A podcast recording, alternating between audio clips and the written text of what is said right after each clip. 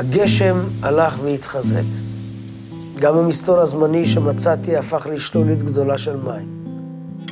עמדתי מתלבט מול המדרון התלול והחלק שהפך למלכודת בוץ עיסתית. תחושת הזמן התעוותה. לא יכולתי לדעת עוד כמה שעות אור נשארו, ומתוך ידיעה שאני חייב להגיע לעיר לפני רדת החשיכה, תלשתי ענף מחודד מאחד העצים, ובעזרתו התחלתי לגשש את דרכי לאט-לאט במורד השביל. ציפור שעברה מעל לראשי הסיחה את דעתי, עקביי החליקו על קבוצת אבנים רטובה, איבדתי את שיווי המשקל ונפלתי מעולף באפיסת כוחות במורד התלול, נחבט באבנים ובסלעים.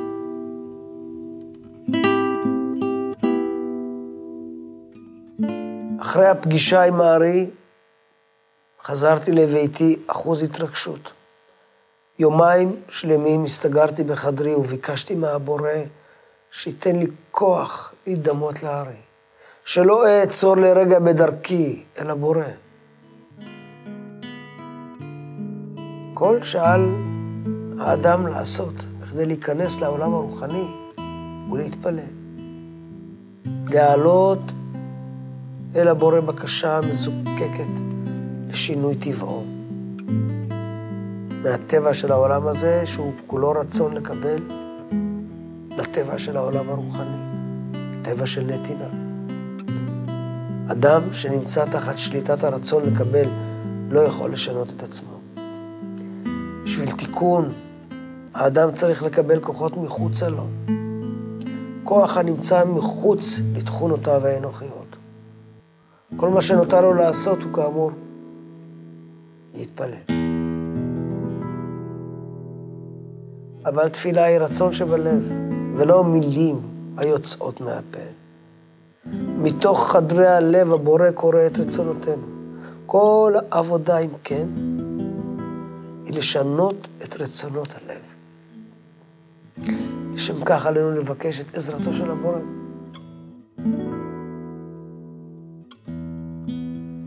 רבי משה קורדוברו נפטר. תלמידיו עברו ללמוד עם הארי. ההבדלים בין שני המורים הורגשו מיד. רבי משה קורדוברו הרבה לכתוב. הוא השאיר אחריו עשרות אלפי דפים שהסבירו לנו כל פרט ופרט. רבי יצחק היה אחר. לעתים לא יכולנו להבין אותו. רבים מתלמידי הרמ"ק עזבו את הקבוצה. הם לא יכלו לסבול את מבוכתם מול משפטיו הסתומים של הארי. לא פעם אמר לנו רבי יצחק, טוב שאתם לא מבינים. השכל הוא השתקפות של האנוכיות שלכם. כלי ביד הרצון לקבל שמוטבע בתוככם. לבורא אפשר להגיע רק מתוך השתוקקות, ולא מתוך הבנה. אני רואה את אלה שמגבילים את הידע, לכן אני שותק. עד שלא תפנו לבורא עם הלב שלכם, הבורא לא יענה לבקשתכם. אם לא תסירו את העטיפה החיצונית ותדבקו בפנימיותכם, לא תבינו דבר בלימוד הארי. לאט לאט עזבו אלה שלא יכלו לשאת את שיטת הלימוד החדשה.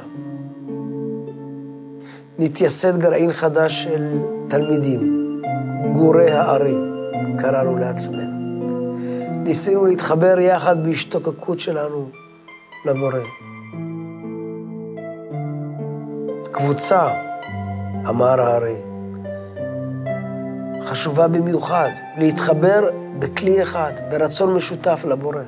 לחבר את האנוכיות שלנו, את הרצונות שלנו, להשיג דרגות רוחניות, להידמות לבורא. לראות מאחורי כל אחד מחבריי בורא, ולתת לו את כל היקר לי. הארי תמיד הקפיד לחזור על שלושת העיקרים. ספרים, קבוצה ורב. אלו מקרבים אדם לבורא.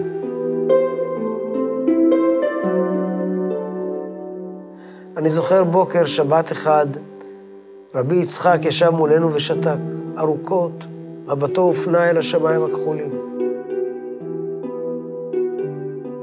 אדם הדואג רק להתקדמות שלו ולא לגילוי הבורא בתוכו, דומה למישהו הבוכה בדמעות ריקות.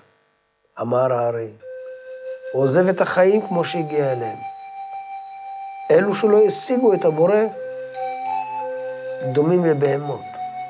לעומת זאת, בזמן שאדם דואג לגילוי הבורא בתוכו, הבורא נפתח אליו, מתגלה אליו. אתה עוזב את האני שבו, אתה מלא כל כולך, ואז נכנס הוא. טיפת הייחוד נמזגת אל תוך הלב. החלק הפנימי שבך, החופשי מאגואיזם, מתמלא בבורא. אתה מכניס את הבורא לתוכך, נעשה דומה אליו. העבודה היא עבודה פנימית, בלתי פוסקת על עצמך.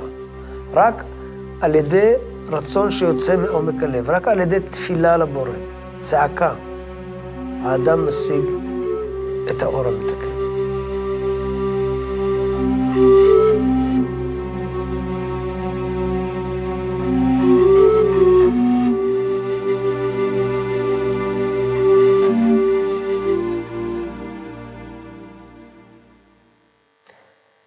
קרן שמש הכתה באף אפיי, מפצירה בהם להיפתח.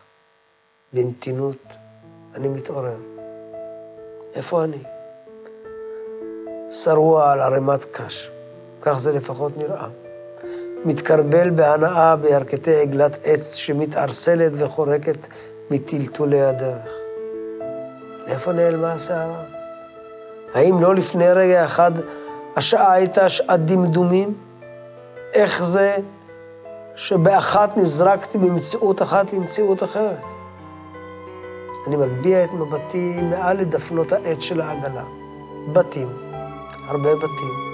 זאת צפת כמדומני. כן, בוודאי הנה ביתו של רבי משה חוטב העצים, וסולמו שקצהו נעלם בצמרות העצים. נדמה שממשיך לשמיים. צלילים נעימים ומוכרים מתערבלים באוזניי. רק עכשיו אני טורח להפנות את מבטי לעבר העגלון שבעגלתו אני שרוע. זה הוא ששר.